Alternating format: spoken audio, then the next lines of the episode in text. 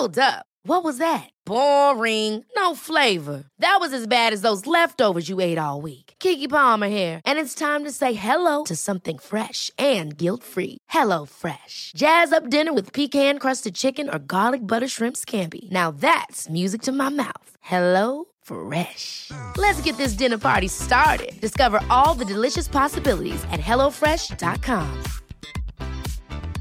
I'm Sandra, and I'm just the professional your small business was looking for. But you didn't hire me because you didn't use LinkedIn jobs. LinkedIn has professionals you can't find anywhere else, including those who aren't actively looking for a new job but might be open to the perfect role, like me. In a given month, over 70% of LinkedIn users don't visit other leading job sites. So if you're not looking on LinkedIn, you'll miss out on great candidates like Sandra. Start hiring professionals like a professional. Post your free job on linkedin.com/achieve slash achieve today.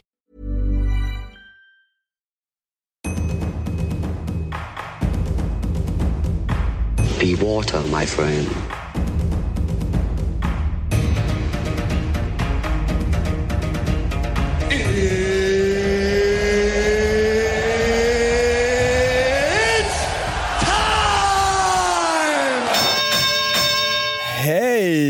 Everybody! Dette er ikke starten på en Backstreet Boys-sang, men uh, dette er rett og slett uh, en ny episode av Blanda kampkunst. Og uh, her sitter jeg med min My good friend Kristoffer Darre. Å, det er deilig å være, være tilbake, Khalid. Ja, du har vært litt hjemme i Sars. Sarps. Jeg har bare spilt um, paintball i helga. Er um, Har du blåmerker? Å, der, ja. Der Litt der luring Ja. Det er alltid like gøy, og man får alltid den der um, adrenalinfølelsen når man bare merker paintballkulene. Mm, summer forbi, liksom. Mm, så um, jeg blanda det med et, uh, godt, en god fest etterpå. Ja, Og um, har kommet meg, kom meg på trening på søndag, fikk komme meg på trening på mandag. så bra, ja. Du tok Ja, en liten breaker, ja. Altså bare, det var på fredag? Det var på fredag. Ja. Du, men du overlevde. Du var ikke den som ble truffet mest, liksom? For jeg kan ikke ha deg på laget liksom, hvis du driver og Jeg var ikke Nei, jeg var ikke Jeg kan ikke skryte på meg at jeg gjorde det. Jeg. OK, du må ut. jeg bare tuller. Men vi har en gjest i dag, Darlito. Vi har uh, en fyr som uh, fortjener en liten intro. Og um, han er en, uh, en BIE svartbelte under uh, Teta. Han er en MMA-utøver. Han er også en uh, utdanna psykolog eh, som også driver på med hypnoterapi. Eh, han eh, jobber eh, med prestasjonsoptimalisering hos eh, idrettsutøvere, artister og vanlige mennesker eh, med vanlig dagligdags eh, slit og problem. Og en all around interessant dude, høres det ut som. jævlig interessant dude. La oss bare gi han eh, en varm velkomst. Knut Thoresen. Hei sann, hei sann. Sa jeg navnet riktig? Ja, helt riktig. helt riktig Nice. Velkommen. Takk skal du ha. takk skal du ha Veldig hyggelig å få lov- Det var ikke så lang invite. Du ringte meg vel i tre-fire dager i dag eller sånn. ja. Men du, du tok det på åpen arm. Det Ja, er det var, imponerende. jeg hadde ikke så mye andre planer enn å ligge og bare slikke sårene slapp etter en av. Ja. ja, ja, det var en litt Jeg sa vi kunne slikke litt sår her. ja, ja, men det er koselig. Det har fått oss litt jordbærkurv og Åh, ja, det er godt. Så det blir litt, Hvis dere hører noe knasker, noe, noe, noe smatting, så er det jordbær. Så det går absolutt greit, sa jeg. Det er, jeg tok en executive decision der. Hva syns du? Jeg er Helt, helt innafor. Helt innafor? Ja, bra. Ja, ja, ja, ja, ja. Knut, fortell oss. Det er alt det um, nevnte nå. Det er jo veldig mye av det han nevnte som er veldig hot om dagen. Både um, BJ, MMA og prestasjonsutvikling er jo noe som er utrolig, utrolig spennende om dagen, og folk vil vite mer om. Og det virker som om akkurat det feltet der er en sånn ting man ikke kan um, det er ikke en direkte utdanning å bli en prestasjonsutvikler. Um, så det er et sånn vanskelig felt å komme inn på, føler jeg. Ja. Kan du fortelle litt om hvordan du liksom kom inn på det feltet der? Vet ikke helt om man skal kalle det et felt heller, men, men eh, jeg skjønner hva du mener. Jeg skjønner hva du mener. Nei, eh, altså, jeg ser på det litt sånn er Kult at du tar en parallell fra, fra, fra kampsport og brasiliansk jiu-jitsu og MMA, som på en måte har tatt av litt de siste årene. Og det har jo også selvutvikling. Og, da, og jeg tror det er en sånn naturlig følge av, av at samfunnet på en måte har kommet så langt som, som, eh, som det vi ser nå, at vi har nådd et slags sånn ressursens K-punkt, eh, hvor vi har nok, og vi har funnet ut at eh, om du bare jobber helt vanlig, så har du penger nok til å, å Overleve. overleve og få alle gledene du trenger. da. Litt sånn Maslows behovspyramideprinsippet. Yeah. Ja, ja. Når du kommer opp på toppen der, så er det selvrealisering som, som står for tur. da. Og Der har på en måte verden kommet nå. Da ser vi jo ser en økning i yoga, kampsport, eh, mindfulness altså Alle disse tingene her som har med å utvikle seg selv da, og bli en bedre versjon av seg selv. Eh, jeg tror rett og slett bare jeg var litt heldig der at jeg var såpass, og alltid vært såpass nysgjerrig at både MMA og, og alt som har med selvutvikling eh, Og så valgte jeg også å studere for å bli psykolog Ja. samtidig, så de følger på en Det er jo også et fag som er veldig selv. Altså, du må jo lære deg selv. Du må kjenne deg selv godt og Absolutt. vite dine grenser og sånne ting. Ja, ja, så jeg ser det er mye av den samme greia, føler jeg. Eh, og eh, jeg var jo da litt tidlig på ballen, rett og slett bare. Ja. Eh, så begynte med begge de to tingene for en ja, 15-20 år siden. da. Så, så, mm, og nå syns jeg det er Det er jo relativt ung, eller ungt å begynne med så dype fag, liksom. Ja, jeg vil ikke si at jeg kanskje begynte så dypt når jeg var så ung. Nei, men på det, liksom. men ferden begynte Ja, ferden faktisk da, ja. ja. Eh, Uten at jeg var egentlig helt klar over det til å begynne med. Mm. Uh, og, og så studerte jeg utlandet i, seks år, psykologi. Og, og så nå, samtidig så har jeg også drevet på med MMA, brasiliansk jiu-jitsu, og konkurrert. Og, Mm. også, og det har også fordypa meg i alle sånne uh, ting som har med selvutvikling å gjøre. da. Ja. Både innenfor filosofi, men også psykologi, og, og også litt sånne ting sånn som ja, alt fra Wim Hof til mindfulness til yoga til uh, uh, Så jeg syns jo det er veldig kult at eh, at resten av verden på en måte får øynene opp for mine to lidenskaper. da, Som både er, er MMA, kampsport, brasiliansk jiu-jitsu og alt dette her som har med selvutvikling å gjøre. Yeah. Men, men jeg syns jo de to de henger veldig sammen. da. Det, Kom den, den selvutvikling-interessen Kom den fordi at du ville prøve å optimalisere kampsportevnene dine? Var det derfor du begynte å fant en interesse for selvutvikling og mindfulness? Godt spørsmål, altså. Ja, det har jeg lurt litt på sjæl òg. Men eh, jeg har alltid hatt uh, Hadde ganske turbulent barndom. Og av det så har jeg alltid vært veldig sånn spørrende og søkende og veldig nysgjerrig. Jeg skal alltid finne ut av ting, alltid gjøre ting bedre og nyere og, og liksom hele tiden eh, kanskje forbedre versjonen av meg selv. Da. Det er klassisk sånn omsorgssviktsfenomen for barn som blir litt sånn urolige, ikke får nok oppmerksomhet til Det er. Og så skal de hele tiden slå seg på brystet. Og, ja, ikke sant? Så, så, så det har nok vært mesteparten av, av eh, primus-motoren for det. da. Eh, men så har det på en måte blitt en positiv konsekvens av det. At jeg har liksom Ja. Eh, så, Men det er vanskelig å sette fingeren på akkurat hva. altså, og Så tror jeg det har noe med jeg tror noen personlighetstyper bare er sånn.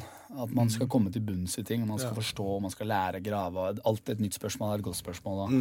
Så, så jeg, har spurt meg selv om det. Jeg har ikke helt uh, fått svaret på det. Men, eh, men det har nok vært en av faktorene som har gjort at jeg har uh, fått kjenne ting på kroppen. Og fått mestringsfølelse av å, å takle press og takle frykt og takle alle disse tingene her. Da. Så det har vært et, jeg vil si det har vært mye mer et verktøy i veien dit enn det det har vært eh, det som på en måte har trigga det hos meg. Da. Så, så, men, eh, men, og det ser jeg jo på, på meg selv og ser på veldig mange andre som har eh, begynt med kampsport, at ofte så er det deres vei inn i en slags mer selvutfordrende og selvutviklende retning i livet. Da. Ja. Så, så, så ja.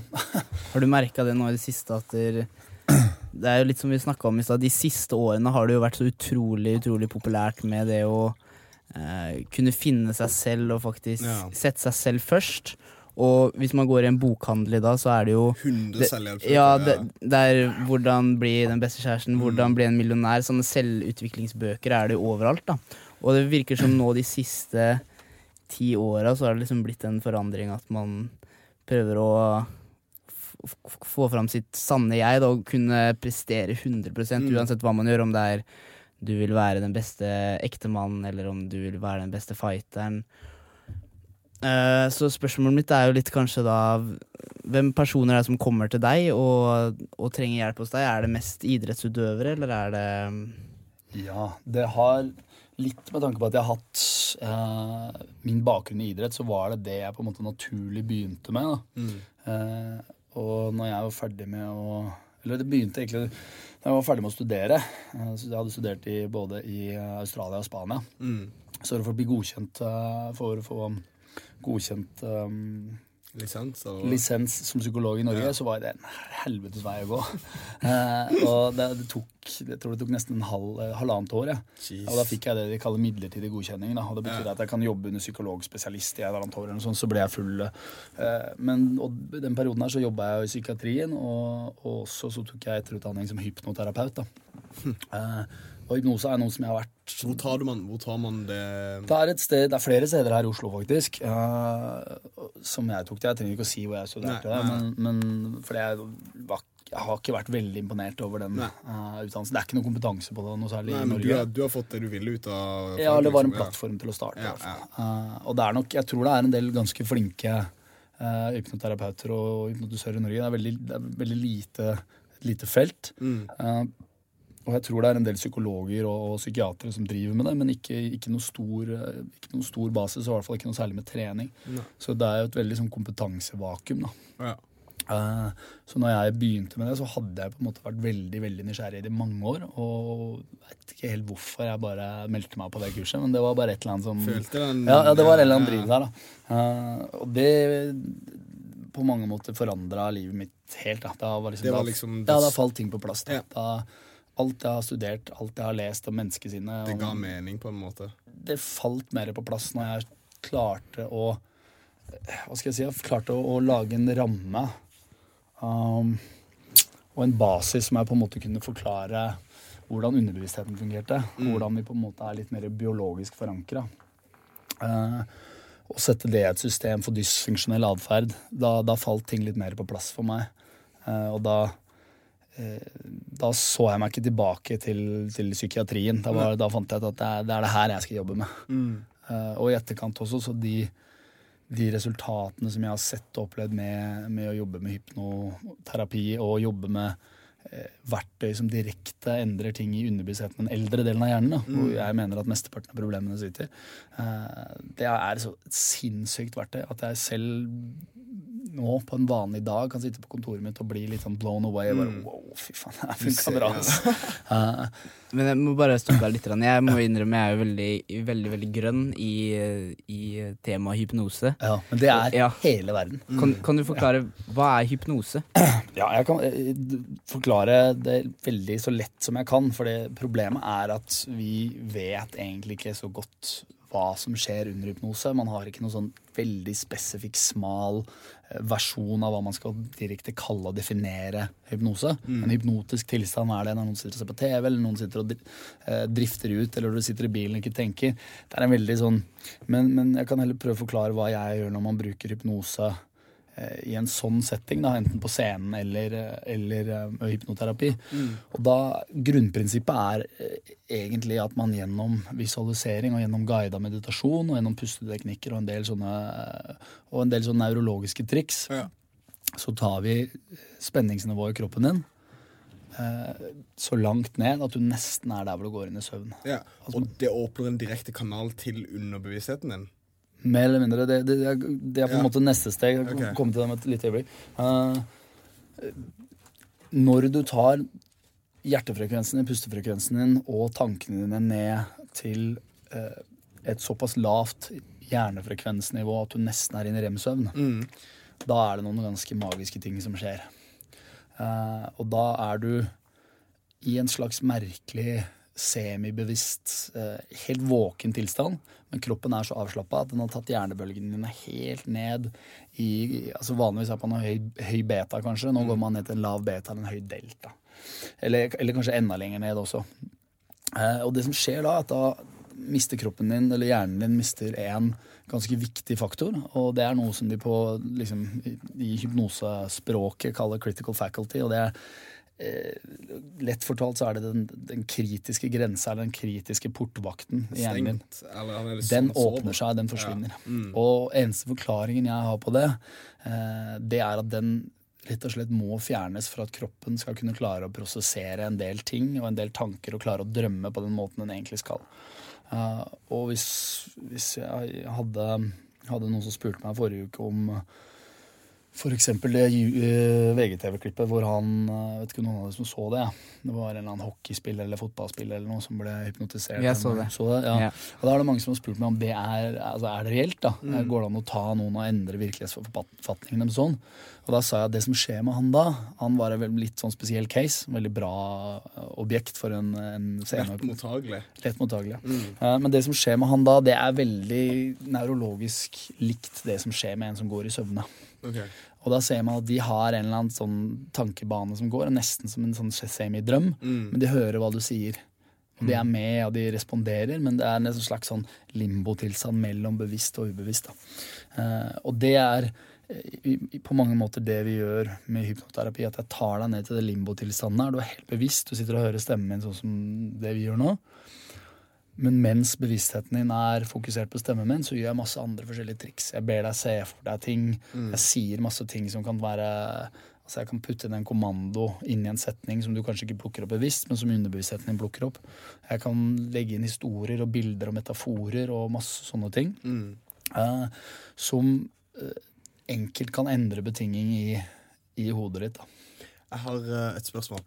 For ehm, det, er jo, det er jo noe liksom veldig Eller folk har jo fordommer for dette her, mot Ja. dette her. Og det er forståelig, folk har jo fordommer mot det meste.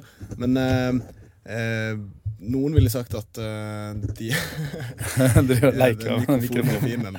Eh, men noen ville sagt at ehm, eh, hypnose funker bare på mennesker som er mottagelig for det. Ja. At det er noen som på en måte ikke klarer, og du klarer ikke å bryte gjennom for dem. Og noen er bare Jeg vil ikke bruke ordet svake, men for med, med mangelen på et bedre ord, så bruker jeg det. Ja. Um, så, så tenker jeg, hva, hva er det du, når du tenker på fordommer og sånne ting, hva slags eh, Hva er de mest kjente fordommene, og hva, du har jo sikkert hatt masse folk du måtte overbevise.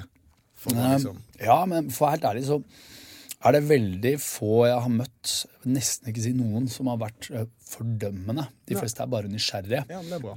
Eh, men det, det du på en måte la fram der, er, føler jeg er liksom essensen av det folk er skeptiske til. Da. Uh, og der har du jo det konseptet, litt sånn som vi var inne på i stad, altså grad av mottagelighet, eller det vi kaller suggestibility. Eh, og der har du jo senhypnose, så ser du det veldig klassisk. Der har de en utvelgelsesprosess hvor de tar opp kanskje 50 mennesker.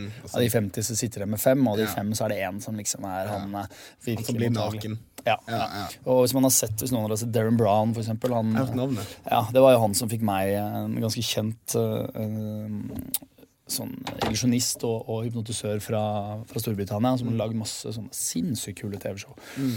Og det var jo han første som, som åpna øynene mine opp for at eh, er dette her mulig, er det reelt? da? Det, og jeg ble helt frelst da jeg så de greiene der for en 10-15 år siden. Så det var egentlig han som fikk meg til å begynne med alt dette her. Og eh, å, hva snakka vi om nå, egentlig? Eh, Fordommer og Ja, fordommer. Mm. Eh, og, og, og han også har lagd noen sånne show hvor han tar opp og finner kanskje én av 200 da, som er sånn ekstremt suggestible. Og de kan du plante nesten hva du vil eh, i hodet til. Men jeg vil si at eh, når jeg får folk på kontoret mitt som skal jobbe med et eller annet, så kommer de selvfølgelig inn og er ganske motiverte. Men eh, der er det ganske stor variasjon i hvor eh, mottagelig eller suggestible de er. Da. Eh, og det handler om, på mange måter om hvilken evne de har til å slappe av. Til å skru av tankene sine. Til å, å visualisere er en faktor. Eh, hvor mye erfaring de har med å på en måte skru av eh, den delen av hjernen som hele tiden går og, Ja. og Selvbevisstheten, er det ja, litt det, men den, den, den er litt mer diffus. Det er liksom Ja. noen deler av hjernen som kanskje veldig mye tenker på, på hva du skulle gjort, hva du bør gjøre seinere i dagen, alle ting, alle mailene du skulle sendt. eh, Ja, bare skrudd av komfyren. eh, ja, alle de ja. tingene der, da. Noen har en mer aktiv sånn enn andre. Mm. Noen kommer inn på kontoret veldig gira, veldig stressa, så hjernebølgen deres ligger veldig høyt. Så det er veldig vanskelig å få dem ned. Eh, Du har vel øvelser som kan Ja, det, det, altså det, uansett så funker det jo alltid. Jeg får alltid folk ned, men for noen så tar det fem minutter, og for andre tar det 20. Ja, ja. Uh, og så ser jeg jo også at folk responderer jo i forskjellig grad også. Så noen ganger så kommer de tilbake første gangen, uh, eller første gang, og Ja. Ja, jeg ser de er nervøse, og ser de er Det er vanskelig for å se for seg tingene jeg sier, det er vanskelig for å slappe av, det er vanskelig for å ikke la hjernen drifte av gårde. Men så kommer de tilbake kanskje gang nummer to eller tre. Litt mer avslappa. Eh, og da plutselig er det som en bryter, som, som, og da får de det til. Ja. Så, så jeg vil si at eh, ja, det er en ganske stor variasjon innenfor det der, men, men læringskurven er ganske bratt. Eh, og dette er jo noe som folk gjør frivillig. Det er jo ikke noe som at jeg Nei, gjør det noe med de. Nei, nei. Det er liksom jeg sier jo se for deg det, gjør dette her. dette. Det er utrolig at uh, du får se For uh, i for eksempel i, i uh, jiu-jitsu så er det jo sånn at du kan ikke du, du går der første gangen, og så kommer du ikke tilbake andre gang og tror du er liksom svartbelte. Så det tar lang tid. Du ser ikke progresjonen så fort. Men her så ser du jo på en måte etter en eller to timer så kommer de tilbake litt forandra, eller de Ja, eller i hvert fall at du, du, du lærer det deg veldig fort. da. Eh, det, bli, altså det, det blir jo som en det blir jo som en sport. da, altså hvis du, du, Alle klarer å lære seg å spille kanskje en lett sport, litt sånn som eh, voll, volleyball Ja. eller, eller, eller biljard. eller noe. Du klarer å lære deg liksom, sånn at det er gøy veldig fort. At du akkurat får det til. Men du kan ikke helt gjøre de Nei, det, blir, det må bli ordentlig bra. Det Ja. tar lang tid. da. Og så er det stor forskjell på det å bli hypnotisert av noen og det å være en god hypnoterapeut eller en god hypnotisør. Eh, og, og når folk spør meg liksom, er det vanskelig, sånn, ja, det, hvor vanskelig er det å være en artist? da? Eller en standup-artist eller en standup-komiker. eller Det er liksom uendelig for, for forbedringspotensial. Ja, det, du blir aldri ferdig. Nei, nei, så, så, så til det spørsmålet om folk liksom, Er det vanskelig med hypnose? Nei, egentlig i prinsippet ikke. Men, men for å bli bra, for å endre og for å treffe alle, for å treffe alle maksimalt, Mm. så er det liksom det, det er en skill som uh, jeg håper at på et eller annet tidspunkt i livet jeg kan bli bra på. Det, Men, men hadde du, når du sa du virkelig ble fascinert over eh, det, dette med hypnose, og du fulgte med på han eh, typen og begynte å studere han, hadde Ja. du en opplevelse selv hvor du ble hypnotisert og tenkte ok, det her er noe jeg vil eh, ta et dypdykk i? nei, nei, det hadde jeg faktisk ikke, og det er det mange som har spurt meg om, som har blitt, eh, blitt hypnotisert sånn scenehypnosemessig selv. Og det har jeg aldri. og jeg Trenger ikke å være scene, bare, bare være på andre sida av ligge istedenfor å sitte. Ja, ja det, det har jeg gjort mye, og det gjør jeg veldig mye. Ja. Jeg har jo, nå har jeg ikke noen særlig som jeg gjør det med her i Norge, men det er veldig mange eh, som jeg har lært mye av. Masse online-kurs og masse andre kjente hypnotisører Mm. som har eh, ferdiginnspilte hypnoser som jeg hører på, og som, Mm, jeg, som jeg bruker okay. hele tiden. Ja. Eh, og det for meg har vært noen det har vært noen sånn livsendrende verktøy som jeg nesten ikke får beskrevet engang. Altså. Det er bare helt Og som jeg ennå den dag i dag er litt sånn Man er jo aldri sikker på hvor mye av effekten er det. Innbiller jeg meg det selv? Liksom, Mm, sånn. uh, men, men når jeg ser tilbake på livet mitt fra jeg begynte med det til nå, da, og, og holdningen min i forhold til ting jeg er redd for, uh, tørre å drømme, tørre å gjøre ting, ting jeg har fått til, eh, bildene som på en måte er i hodet mitt nå som jeg har putta inn ved bruk av, av hypnose selv, da, så, så er det bare og, altså, Det har forandra livet mitt ganske drastisk. Altså. Ja. Utrolig. og det er ganske kult å, å, å kjenne på, på en måte. Selling a little or a lot?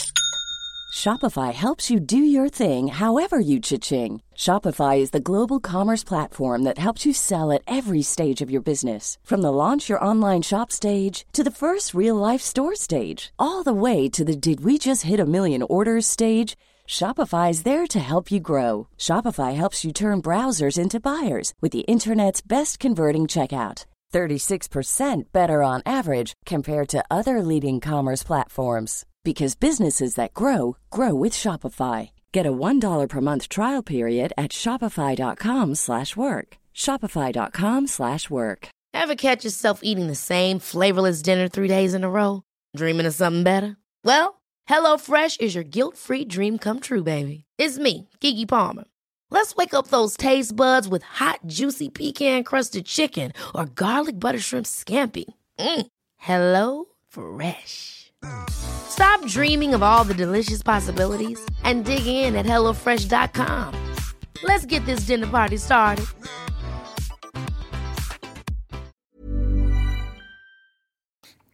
Få en misjon i livet, da.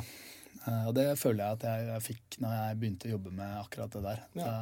Det er det her jeg skal holde på med i livet mitt, og, å lære folk det verktøyet der. Fordi hvis man lærer seg ganske, og det er ikke spesielt vanskelig, hvis man lærer seg noen enkle prinsipper som har med hypnose og hypnoterapi og endringer i, og, hvordan man skal forandre ting i sin egen underbevissthet, så er eh, da mener jeg sky's the limit. Da kan du gjøre hva du vil. Altså. Ja, for jeg syns det, jeg syns det, det høres eh, utrolig interessant ut. I Ja. mitt uh, fag så, så jobber vi jo konstant om å være uh, bevisst. Konstant over hvor du er, hva du er, hva du gjør. Liksom konstant være klar over omstendighetene dine og sånne ting. Men jeg syns det er personlig litt sånn eh, Jeg tenker jeg har lyst til å prøve det, men så tenker jeg også at jeg er litt sånn skeptisk i å legge eh, liksom bevisstheten min i hendene til noen andre. Ja, ja det, det, jeg tror det er der veldig mange syns at hypnose er både interessant, spennende, men også skummelt. Da. For det er den der mind control-greia. Ja, Og, Plutselig så våkner jeg opp, så er det en kult, og så er det så Jim Jones-situasjon. Liksom. ja, ja. Jeg pleier alltid å kødde med noen kompiser og si at ja, bare kom over til meg, så skal jeg kjøre en liten seksuell re reorienteringsterapi på deg. Plutselig så bare Plutselig våkner de, så er de nakne. Så er det, Det er ikke nødvendigvis det, men de våkner neste morgen og kanskje har lyst til å ta på seg kjole, eller, eh, eller begynner å laste ned Grinder, eller et eller annet skjer.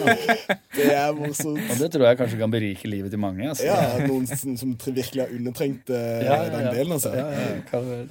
Men, men, uh, men uh, altså det, Vinnie Shorman han er Har du hørt navnet før?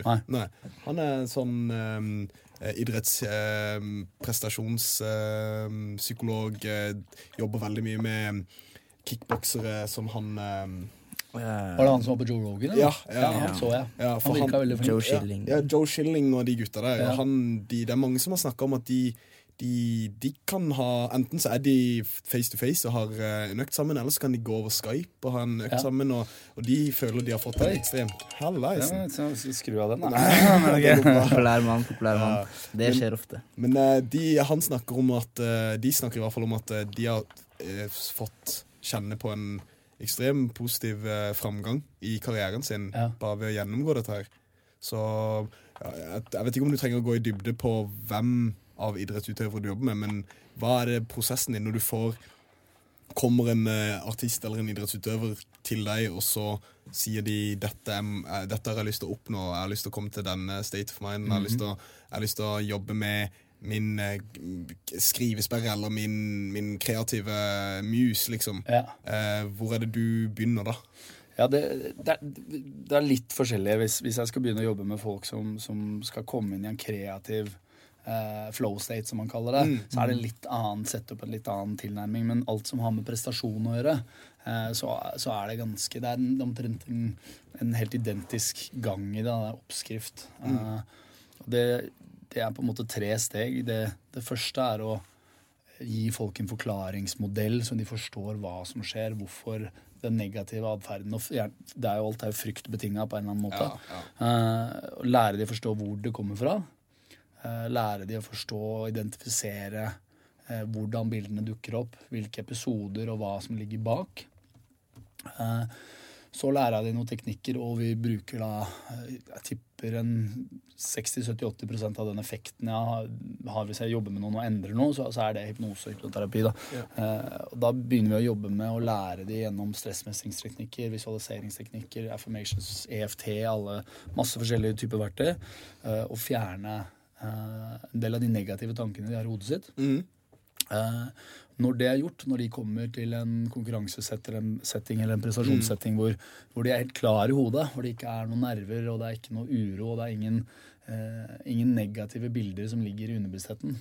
Eh, og det er jo egentlig hovedutfordringa. For med en gang man ser eh, prestasjonen eh, dale, så er det Grunneigner.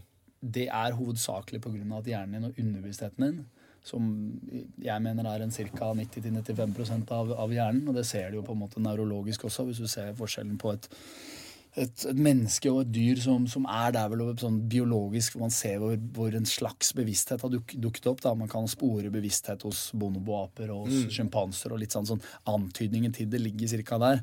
Og hvis du ser på tverrsnittet av hjernen til, til mennesker og aper, så ser du at det er liksom frontallappen og litt en upper prefrontal cortex som, som er det siste liksom leddet i evolusjonen.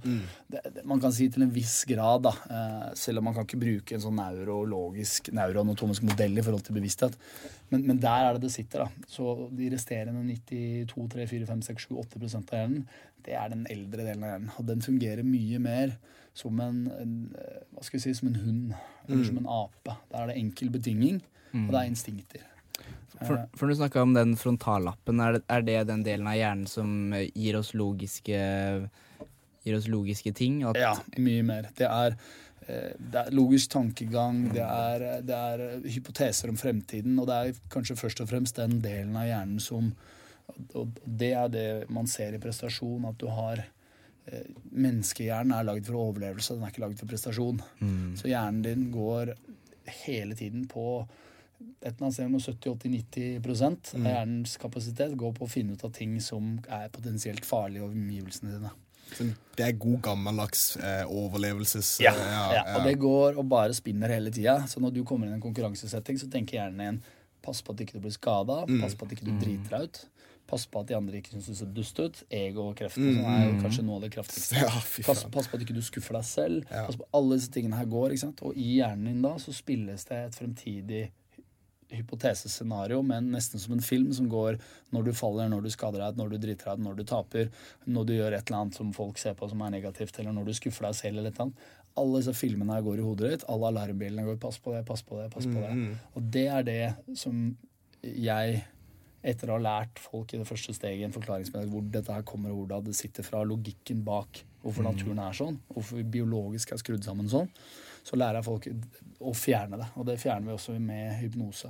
For, for uh, når du er i Du, du toucha litt innpå det i stad. Jeg tenkte vi skal komme litt tilbake til det. Du nevnte rem-søvn.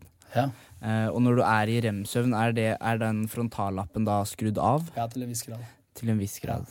Mm, så man, man, eh, man tenker ikke helt logisk når man er i rem-søvn. Det er derfor man drømmer og kan brått ha en elefant i rommet Ja, og ja, brått ri på den. Og, Ja. Akkurat det. Eh, Og det ser man jo også når som er på en måte litt sånn helliggranen for alle som jobber med prestasjon, er dette konseptet med flow. som nå er liksom, Det det har jo blitt på en måte en- nesten sånn gullrush for å finne ut, finne ut oppskriften for hvordan man setter hjernen sin de er forskjellige. tilstanden. Eh, ja, det er, altså, det er forskjellige, men, men konseptet, altså nevrologien bak en flow-tilstand, om du får en slags flow-tilstand ved å spille et dataspill, eller om du får det når du holder på med MMA, nevrologisk så er det de samme prosessene som skjer. Eh, og en av de viktigste prosessene der er at vi, vi rett og slett eh, knocker ut, eh, eller reduserer aktivitetene i, i um, prefrontal cortex, altså den delen som sitter rett bak panna di der, som tenker på Og det er litt din indre kritiker. Den som tenker på alt som kan gå galt, og alt du burde passe på. Den er stor hos meg, altså. hvor, Ja. hvor, hvor ofte er det ikke man har sett fightere som gjør det så utrolig bra på gymmet? På trening så gjør de det utrolig bra, og så er de i en kampsituasjon, Går ikke. Og så fryser man. Tror Ja. du det har mye å si med at den eh, Helt, helt klart, det, det, det, det- det kan være flere ting der, da, men, men hovedsakelig så er det eh, Når de utøverne der som underpresterer i, i en sånn setting, når de går ut i en konkurranse, så går stressnivået deres opp veldig. De har kanskje, eh, kanskje ikke så mye bra verktøy for å eh, redusere eller kontrollere eh, angsten og stressnivået sitt. Uh, men hovedproblemet, og der hvor hypnosen kommer inn, og der hvor jeg har sett eh, det som på en måte var mitt eureka-øyeblikk, er at jeg ser at eh, de, de bildene du har i hodet ditt, er de som blir kanalisert ut av. Ja. Så om du har noe positivt Conor McGregor er det perfekte eksempelet. Han har gjennom altså på en måte å hjernevaske seg selv, Ja, så har han et bilde av seg selv som står på toppen av verden og er uslåelig og kan ikke tape. Så han, han bruker, og det er nøyaktig de samme prinsippene vi ser med folk i, innenfor markedsføring, innenfor propaganda, eh, innenfor religion. Når de skal på en måte hjernevaske eller massesuggesjon, så bruker de de samme tingene. De betinger hjernen din. Uh, ingen som tror at reklame funker på dem, men uh, jeg, jeg tror kanskje den gjør det. Uh, selv om jeg Det er noen som sitter igjen, liksom. Det er alltid noe. Det er et eller annet du Ja, det, og, ord, det er sånn som underbevisstheten din fungerer. Den fungerer på en, enkel betinging, mm. som Pavlos under. Eh, betinger, altså den fungerer på bilder, metaforer, eh, glade sanger. Enkel betingelse. Så hvis du tar noe som ser positivt ut, spiller en sang til det og bare viser deg det bildet 50 ganger, så vil du få lyst på det. Ja. Det vil du ikke bevisst få lyst på, men Nei, du du bare har en skikkelig skikkelig Og positiv det, det er i prinsippet det man gjør med, eh, med hypnose i prestasjon. At man tar, fjerner de bildene som folk har i hodet sitt om at de selv taper, at de ikke er bra nok, at de fjerner de.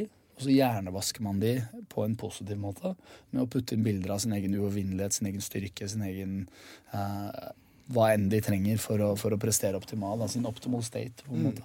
Eh, så, så, så på mange måter så er det, det er ganske likt hjernevasking og markedsføring og, propaganda, sånn sett, men man gjør det på en mye mer eh, mye smartere måte. Man gjør det på en nevrologisk eh, ja, mye mer effektiv måte. Og, og istedenfor å vise noen et bilde av at de eh, er verdensmestere og står med tungvektsbelte over hodet 50 ganger, da.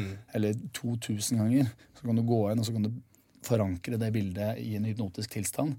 Og da er det så mye kraftigere. Og da, da kan vi bruke sansene, vi kan bruke masse forskjellige ting uh, for å få deg til å, å gjenoppleve den følelsen som blir så kraftig at det minnet sitter der. Da.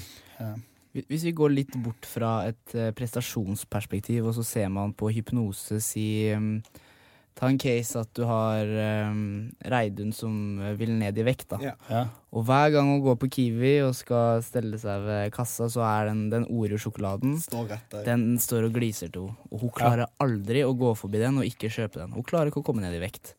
Kan du ved hjelp av hypnose eh, For det første kan du endre tankegangen hennes, slik at hun ikke griper den Oreo-sjokoladen. Eller kan du endre bevisstheten sånn at når hun tar den Oreo-sjokoladen inn i munnen, så smaker den ikke like godt som den vanligvis gjør, fordi at du endra tankegangen hennes sånn at Ja. hun får en dårlig assosiasjon med den sjokoladen.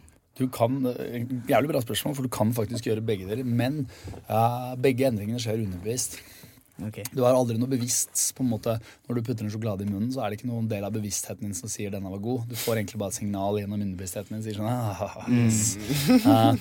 men problemet til Reidun, da, eh, det kan være mange ting, faktisk. Og det her er ganske mye kul forskning på nå de siste årene som viser at eh, veldig mange av hvert fall de som sliter med overvekt, har et eller annet slags eh, Jeg vil ikke si traume, eh, men en eller annen slags uro.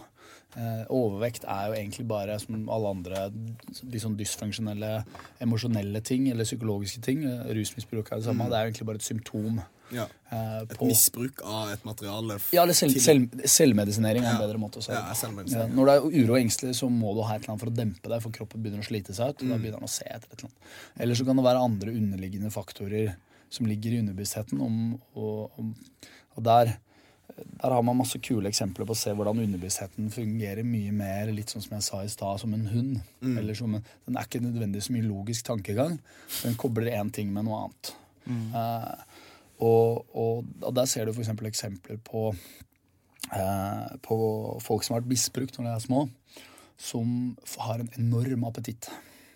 For i underbevisstheten deres så ligger det en eh, Du er eh, liten, du kan bli misbrukt. Du må prøve å bli så stor du kan. Og mektig. Ja, Ja, det er, en, det er logisk. Eller det at eh, jo styggere og feitere du blir, jo mindre sjanse er det for at noen skal synes du er pen, jo tryggere blir du. Wow. Eh, og, og dette her er sånn, når folk begynte å forklare meg dette her når jeg liksom kom rett fra psykologistudiet og bare jeg var så veldig sånn vitenskapelig og bare en vitenskapelig metode og bare Hvis ikke du hadde tunge, tunge empiriske studier, så kunne du bare st, ta med deg snake oilen din og, og gå ut døra, liksom. Eh, og da jeg hørte at det var så mye sånne koblinger igjen altså mellom, mellom det psykologiske og det biologiske, da, somatisk sykdom. Litt sånn som, som klassisk at folk utvikler allergier. Da, ikke sant? Eh, så tenkte jeg bare ok, ja, ja, det er greit at det greiene deres kanskje funker litt, men så bra funker det ikke. Eh, men i etterkant så, så, så ser jeg at det, eh, at det er en enorm kobling der. Altså. Eh, og en veldig bra historie på det der var, var um, en som foreleste for oss, som, som, uh, som forklarte. Og uh, da var det en jente som, hadde, som han hadde jobba med, som hadde kommet inn med sitrusallergi, og som nå hadde blitt mye verre.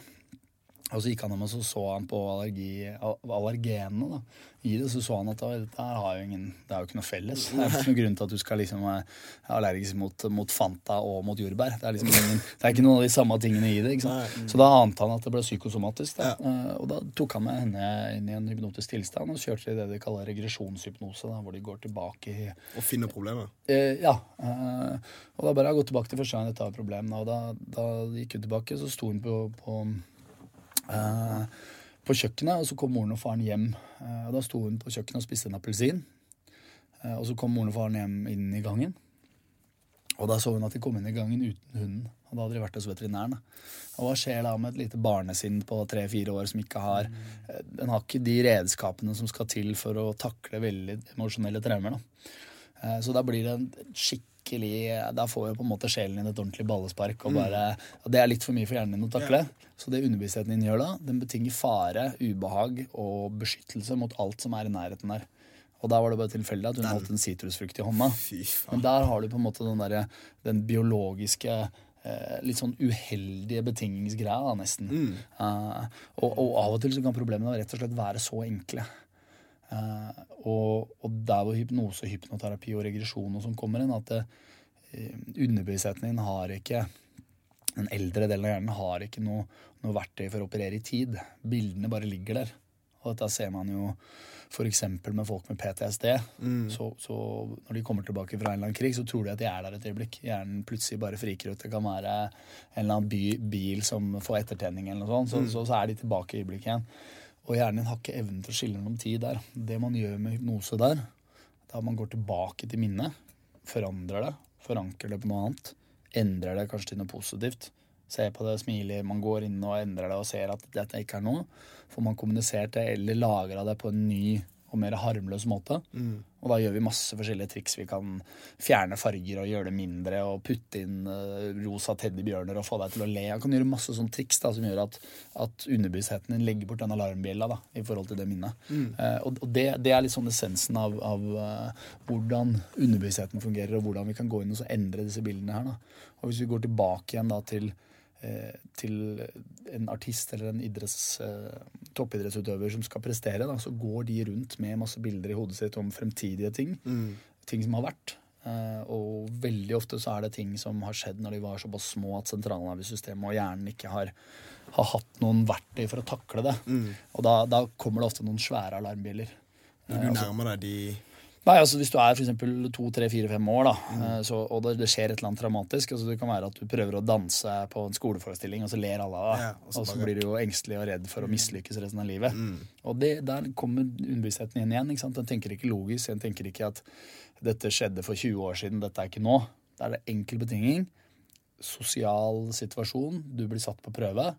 Sist så gikk det jævlig dårlig. Beskytt deg mot det. Ja. Ja, da, da gjør den det ubehagelig, eller da kommer prestasjonsangsten, eller da kommer det pass på at ikke dette gikk like dårlig som sist. Og det er ikke noe forskjell på det enn at hvis du faller i bassenget når du er liten, og du går i nærheten av vannet igjen, så sier hjernen din sånn «Ø, ø, ø, ø». Det der skal du passe deg for, da. Så det er ikke alltid logisk, men, men vi, er jo vi er jo på en måte en eh, Vi er ikke noe per, perfekt verktøy. Vi er bare en overlevelsesmaskin. Og det er liksom eh, eh, og, det, og det var det som på en måte falt veldig på plass for meg når jeg begynte å jobbe med dette her. da. At, at alle problemene, alt det vi gjør i psykiatri, eller alt, alle de tingene man jobber med om man jobber med rus, om man jobber med som du brukte i stad, eh, overvekt eller fedme, eller alle sånne dysfunksjonelle ting. da. Man jobber jo bare med bevisstheten. Hvis, hvis noen av dere kommer inn og sier bare sånn, jeg, jeg klarer ikke å slutte å stjele, eller jeg klarer ikke å slutte å uh, henge sammen med en dama som, som ødelegger meg. ødelegger meg. ja. eller noe sånt. Det- er sånne underbevisste drifter som egentlig styrer alt vi gjør. da. Eh, Jeg klarer ikke å slutte å drikke, jeg klarer ikke å slutte å røyke. Det er bare en kraft som bare er pusha, og det er jo de 95% av hjernen. ikke sant? Men hva gjør vi da? Da setter vi deg ned og sier ja, du må slutte, hvis ikke du gjør dette, så kommer du til å dø. da. Snakker du til 5% av hjernen. Ja. Og, og når jeg på en måte skjønte det, da, til hvilken grad vi kan endre ting når vi bare samarbeider med de 95% istedenfor de fem, da, så er det, det er bare litt sånn Ja, da, da er det mye man kan gjøre. Altså. da, Og, og, og det eneste vi bruker det til nå i stor skala nå, sånn som jeg ser det, da, det er jo markedsføring og, og, og reklame og propaganda og sånne ting. da. Gjennom repetisjon så, så, så, så bruker de det uten at de helt vet hvordan det fungerer. da. Men, men det er der man ser det. Det er de som, de som hjernevasker folk, men det er vel kanskje ikke til det bedre. Så vi tenker Hvis man hadde gjort noe lignende med, med positive ting, da, Ja. så kunne man fått til ganske mye. Ja, Hvis du bruker det verktøyet der til Ja. better of the people, så kan du jo løse ekstremt mye. ja og folk kan, kan lære seg relativt enkelt. Og, og hvis folk kommer inn på kontoret til meg, så sier jeg stort sett du skal ikke være her med tre-fire timer, for da har ikke jeg gjort jobben min. Da, Kanskje du kan komme tilbake om et halvt år, men Det er jævlig kult at du sier, fordi det har vært min tanke om ø, psykologibransjen. At, at de de livnærer seg jo av eh, liksom, Repetativ repetitiv kunder som tilbakekomming, så Ja. de holder jo liksom eh, de, Altså, det vil jo være ulogisk for de å eh, klargjøre en, eh, en pasient så fort som mulig, eller en klient, eller hva nå Ja. de sier. Ja. Nei, Du har ikke noe særlig in- insentiver for det. De aller fleste jeg har møtt som, som jobber i omsorgsbransjen, og som er psykologer og leger og sånn, folk er jo ofte veldig velmenende og ønsker det beste. Men man blir jo på en måte litt indoktrinert i et apparat, et system. da. Eh, og, og der føler jeg at jeg var litt heldig at jeg eh, fikk et lite brekk fra det systemet og alltid vært litt såpass nysgjerrig at jeg valgte litt andre veier også. At, eh, og jeg, det jeg har sett av omsorgsbransjen og psykiatri og, og psykologien generelt, da, det Jeg føler at man nesten famler litt i blinde der. At, at de, liksom, de får inn en klient som, som bare Det er ingen som blir bra. Folk, folk kommer og får ventilert litt, kanskje. Ja. Eh, og så tar man brodden av det, men så, så kommer man aldri til bunns i det. Om det er, om det er depresjon, om det er spiseforstyrrelse, uansett. Så, sånn som jeg ser det, så er det noe underliggende som ligger i underbevisstheten her et eller annet sted. Uh, og, og før man på en måte tar det innover seg, da, så, så, så ser jeg ikke hvordan man liksom uh, Da er det ikke så rart at folk må komme innom deg en gang i uka. Det, Jeg har, kan jeg, kan, jeg har et, um, et problem uh, hos meg som Ja. jeg har lagt, blitt selvbevisst over. Um, jeg har um, eh, hva man kan kalle en eh, chip på skuldra mi. ja. At eh, bare ved å være en person av en annen identitet, en annen nasjonalitet i Norge, har uh, påvirka meg til det viset at jeg har blitt veldig sånn sensitiv på urettferdig behandling, og kan ofte gå og tenke at jeg blir behandla urettferdig for en eller annen grunn. Har du noe relevant eh, informasjon der?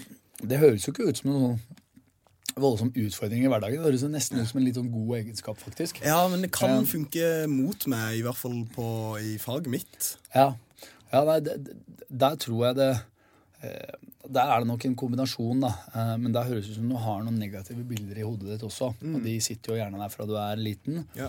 Og når du føler deg litt utilstrekkelig, eller du føler deg som Ja. outsider, eller du føler Ja. deg som litt dårligere enn de andre, så setter det seg som som noen bilder, og så blir du usikker. Eh, og de bildene, jeg, hadde jeg vært deg, så ville jeg jobba med å fjerne de. Ja. Uh, når du fjerner de, eller du skadeliggjør de i, i på en måte den litt eldre minnebanken i den eldre delen av hjernen, eh, så, så er det ikke noen grunn til å på en måte ha, ha heva skuldra eller være kritisk. Eller, eller, du, får en helt annen ro. da. Ja. Uh, og det er det jeg har sett med meg selv og mange andre som jeg har uh, både jobba med og som jeg har snakka med, som, som begynner å jobbe med å fjerne alle disse negative uh, tingene og disse bildene vi har i hodet som egentlig er der for å, for å forsvare oss, men som holder oss litt tilbake. Da.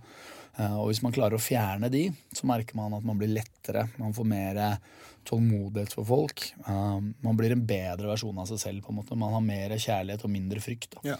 Eh, og det, det mener jeg er det Om det er én ting som jeg på en måte vil gjerne videreføre til verden, da, så er det eh, at man relativt enkelt kan lære seg Litt sånn som det jeg gjør med en toppidrettsutøver.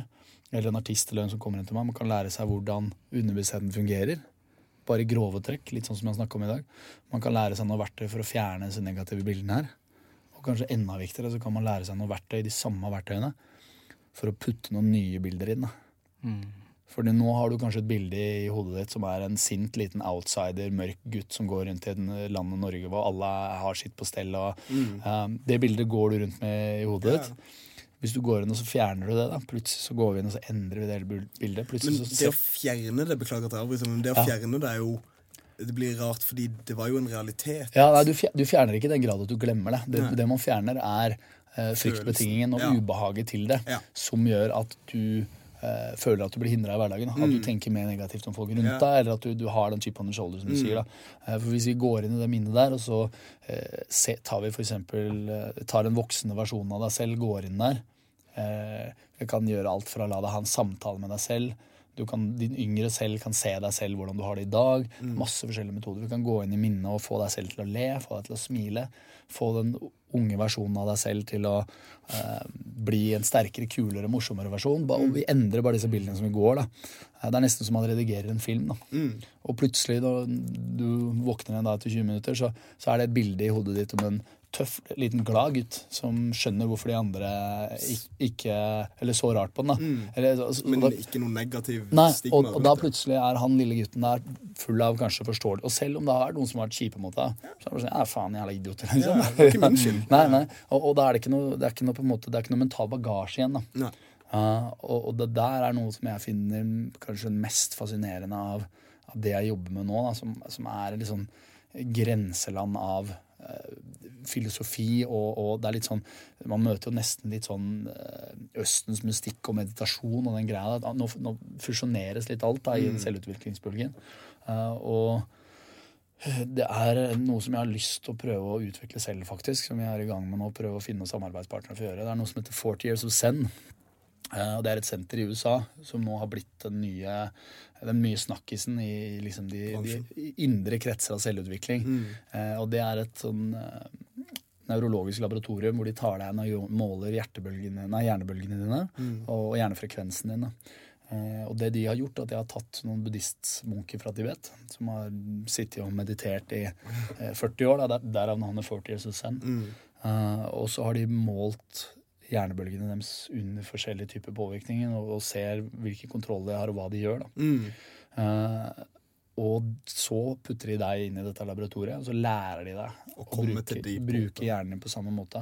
Og så leser de også når du gjør det riktig. Ja. Så ser de sånn uh, det klarte du um, og, og det her blir jo som en sammenligning med at altså, de som har sittet i, i tempelet sitt i Tibet i 40 år, da, Mm. de er jo som at de har gått rundt i en, en labyrint uh, i mørket og følt seg fram i 40 år. Mens når du kommer på det laboratoriet i Fortress Zen, så er det noen som gir deg kartet og lommelykta og bare til og med sier ifra når du går feil. da. Så i løpet av en uke eller to så kan de lære deg å egentlig nesten kontrollere hjernebølgene dine og hjerne, hjernen din. da på, på samme måte som en munk som har sittet der i 40 år. Og det er ganske ekstremt. Og, og når jeg snakka med en eh, Det er en som heter Vision Lekayani, som driver Mindvalley, en av verdens største eh, selvutviklingsnettsider. Så jeg møtte han på noe kurs nå i, i april. Og da snakka han om at han hadde vært der, og han sa det var noe av det mest legendariske han hadde vært med på noen gang. Eh, og det han sa om Jo, det han snakka om da, som, som var en av de viktigste verktøyene som de brukte, da. Og her har du den der, som jeg syns er så fascinerende, den koblinga mellom liksom, eh, New Age-filosofi og selvutvikling og neuro, neurobiologi. Da. Det de gjorde, var at de målte hjernen din mens du skulle gå inn og tilgi. Og da var Det sånn, det høres jo veldig sånn, oh, veldig sånn spirituelt og wishy-washy ut. da. Til i hvem, eller hva? Tilgi folk som har vært Eller folk sånn som du snakka om nå, for eksempel. Da. Eh, Den, den bitterheten eller aggresjonen eller den forsvarsgreia som du har med deg der, da, som hjernen din Og det blir som en liten alarmbille, det òg. Den, med en gang du slipper den, da, så får du mer mental, mental energi til å holde på med andre ting. Det er, det er den beste måten jeg kan forklare for det. Men, men jeg ble veldig overraska når han fortalte det at eh, på det nevrolaboratoriet der, så er en av de viktigste tingene de bruker mest tid på, er å få deg til å tilgi minner og folk og ting og episoder i livet ditt, mens de nevrologisk måler deg og hjernebølgene og frekvensene dine. Og så ser de til og med når du virkelig tilgir og ikke. Og det Ja, synes jeg bare det, Da sa, ja. da sa du bare sånn Ja, nå skulle du tilgi det og det. Og sånn, så bare Ja, jeg har gjort det nå. Så, Nei, det har du ikke. så bare sånn, Du må prøve en gang til og bare se for deg ordentlig. Og du må kanskje visualisere det. Og, sånn, ja, ok. og så ser de faktisk når du, du eh, emosjonelt og biologisk og, og mentalt slipper en greie. da. Eh, og, og forklare det rent sånn psykologisk og også biologisk. da. Jeg er ikke så veldig glad i sånne spirituelle forklaringer. Jeg syns det er litt kulere med den vitenskapelige biologiske. Når de to møtes, er det alltid kult. Men, uh, og, og da gikk jeg, måtte jeg liksom litt inn i tenkeboksen og bare faen, hva kan det her være for noe? Uh, og den eneste måten jeg kan forklare det på, er at eh, rent biologisk overlevelsesmessig, når, når menneskehjernen utvikla seg til det punktet hvor vi har bevissthet, uh, så har vi også et ego og en identitet. Eh, og hvis den blir såra eller den blir eh, skada på noen måte, så går vi til grunne. Det ser man jo nå på en hel verden som går inn i depresjon. Og, Ja, eh, Det blir sånn så en av de biologisk viktigste forsvarsmekanismene vi har, det er jo det som skjermer deg fra at egoet ditt og identiteten din blir skada såpass at du blir lei deg eller usikker eller går til grunne. Da. For da vil du jo ikke ja, da vil du ikke vinne fram i flokken, du vil ikke få noen sosiale venner, og du vil ikke få noen kone eller, eller noen partner og, og lage noen barn. altså Da dør rett og slett genene dine ut. Så det er jo en ekstremt kraftig biologisk driv vi har til å skjerme eh, vår egen selvfølelse og vår egen identitet og disse tingene her. Da. Så kanskje derfor at, at en av de eh, for alarmbjellene som ligger i hodet, som jeg snakket om tidligere, det kan godt være at du falt i vannet når du var liten, eller at du ble bitt av en hund, men tydeligvis de som tar opp mest plass og tynger deg mest, det er de emosjonelle tilknytningsrelaterte minnene. da. Eh, Og der blir jo Ja, så, så da, selv om man skal ha en litt sånn nevrologisk tilnærming til å, å rense opp i hjernen, litt sånn som jeg har, da, så, så må jeg fortsatt ha en fot ut i det litt sånn semispirituelle og litt sånn følsomme. Eh, så, så, men, men jeg syns det er et godt eksempel på å se når de verdenene der møtes. Da, og det, det er det som er litt kult med selvutviklingsbølgen nå, at eh, nå er det ikke noe det var rett og det var galt lenger. Det er ikke som at hypnose funker bra, meditasjon ikke. Det er nesten de samme greiene. Man lærer av hverandre. Litt sånn som da MMA kom på banen, så var det liksom sånn ok, det funker åpenbart ikke. Eh, Det er, en, det er en grunn til at vi liksom ikke er noen kampsporter vi, eh, vi ikke ser der, og noen andre kampsporter som, som, som kommer inn seinere, og man lærer, og man, man liksom modellerer, og alle bidrar med noe. Da. Eh, Og der føler jeg litt selvutviklingsgreie her nå også. At ting faller litt på plass. Man får det litt fra religion, fra spiritualitet, fra meditasjon, fra Og så møtes de i en sånn Ja, og nå får man vitenskapen, hvor man nevrologisk kan forklare hvordan. Og. Så, så sånn sett så er vi jo Vi er en jævla spennende tid nå, altså. I hvert fall hvis vi holder på med det albumet. Jeg driver, eh, akkurat nå så driver jeg og leser eh, en bok av en som heter Matthew Walker. Den Ja. heter eh, Why We Sleep. Ja. Eh, så jeg har tatt eh, Jeg vil ikke kalle det et dypdykk, for jeg, jeg driver bare og leser en bok, men jeg har liksom prøvd å lære litt mer om søvn. da Ja. Eh, og har jo funnet ut hvor utrolig mye bra effekter faktisk søvn har, og faktisk hvor mye av populasjonen som absolutt ikke får nok søvn. Ja. Hvor mye sovepiller det er rundt omkring, liksom. Ja, eh, og så lurte jeg litt på um, Jeg hørte at eh, du, eh, du har mye kunnskap innenfor søvn, og så lurte jeg på om det er noe du bruker eh, på dine kunder, eller har noen, eh, har noen tips om hva Da har jeg så mye Om jeg merker at jeg sitter og sitter jeg rister i stolen her. Det er så mye jeg skulle sagt om akkurat den søvngreia. Altså. Det er liksom, eh, men det er kult at du tok opp det. Det er eh, Eh, det, La, la meg først bare vi, vi, Når du snakker om søvn, kan du også um, Vi har et par forskjellige søvnfaser som vi er igjennom. Kanskje du også kunne bare touche litt inn på det for folk? Det Ja. snakka om om rem-søvn og at man Ja, nei, det, det er en ting som Nå skal ikke jeg påberope meg noe sånt eh, Jeg har ikke noe voldsomt innsikt i akkurat nevrologien bak, bak søvn og, og søvnsyklus og søvnfaser og sånn. Eh, og det, det, det har egentlig ikke forskning kommet så veldig langt på heller. Når jeg tok fysiologi på skolen for ti år siden, så var vel egentlig liksom eh, man visste ikke hva som skjedde når man sov. Nå, seneste åra har vi funnet ut en del mer sånn nevrologisk om hva som skjer. da. Men man har på en måte ikke noen, sånn ikke noe vanntett forklaring ennå. Mm. så, men, men jeg syns jo at søvn er Altså Hvis man skal endre én ting i livet sitt, da hvis, hvis det er én ting hvis folk har sagt sånn ok, for at jeg skal bli et bedre menneske eller leve et lykkeligere liv eller få, få mer energi eller hva enn man ønsker seg, da hva er den ene tingen du vil anbefale? Da vil jeg helt klart søvn. Helt klart. Det er den letteste, beste. Det er der folk feiler mest, og det er den viktigste tingen man kan gjøre. Jeg bare, jeg mener, om du driter i trening, kosthold, om du, liksom, om du ikke gjør noen av de andre Hvis du får søvnen din ordentlig, hvis du sover ordentlig bra hver eneste natt til riktig tid og gjør alle de riktige triksene, optimaliserer søvnen din, så da er det så mye ting som, som faller på plass av seg sjøl. Altså. Men, men altså, eh, fordi når jeg leser litt om eh, om depresjon og folk som eh, har det vanskelig, så, så er noe av de kjennetegnene som kommer igjen, det er at de vil Tankene de sine er ofte 'jeg vil bare gå og legge meg'. Jeg vil, liksom bare, Ja. jeg vil bare tilbake til det stedet der jeg ikke tenker de tankene. Ja. Så søvn er liksom også en escape. Ja, det, det, det er det litt. eh, Men det er, det, er jo på en måte kanskje viktigst av alt. Det, er- vanskelig å si da, for folk i en depresjon om de om de bare, altså De vil jo alltid søke all flukt uansett. Mm. så det blir en litt spesiell case. Men eh, den koblingen mellom søvnkvalitet og depresjon, da, eh, da kan vi gå litt inn på, på hva kroppen gjør når du sover. Eh, og den, eh, den ikke bare emosjonelt prosesserer alle disse alarmbjellene som hjernen din har tenkt ut gjennom hele dagen. Da. Eh, men den gjør det jo også biologisk, og både innvendig og utvendig hver eneste nervecelle. For litt sånn som en muskelcelle på, gjennom en dag, eller i hvert fall gjennom en treningsøkt, da, så er det masse, masse cellepotensial, masse stoffer som går inn og ut av cellene, masse ting som blir forbrent, det er masse ting, som avfallsstoffer fra cellene, masse, masse av dette her. ikke sant? Så når hjernen går i fullgir, sånn som det hjernen vår gjør nå hele dagen, Og istedenfor at vi har fem ting vi må passe på når man går i et lite stammesamfunn som vi egentlig er skrudd sammen for, så er det 5000 eller 50 000 eller eh, Så den går jo høyere hele tiden. Eh, og om natta da så begynner kroppen din å rense opp litt, sånn som at lymfesystemet ditt eh, når du har brukt muskelcellene dine. Så går den rundt i kroppen og plukker opp avfallsstoffene. og Den kommer med ny Det er litt sånn som at søppelbilen går om natta og spiller mm. gatene, liksom. Eh, men hvis du bare tukler litt grann med søvnen din, så får du dette her akkumulative stressproblemet. Fordi hvis jeg går gjennom en hel dag og girer meg opp og gjør 100 ting, som, og jeg har en tendens til å gjøre kanskje 200, altfor mye, øh, og så sover jeg dårlig en natt, da kan jeg våkne med en liten sånn nesten som en sånn klump i magen. Da, da kjenner jeg at da, da er 30-40-50% av det stresset fra i går Det henger igjen. det har, ikke, det har ikke kroppen min fått eh, Det har ikke det systemet i hjernen som skal rense opp for hjernecellene. Det har ikke fått tatt det, og det har ikke fått prosessert alle de der farealarmbjellene som overlevelsessystemet vårt har. Og så begynner man å akkumulere stress fra dag til dag.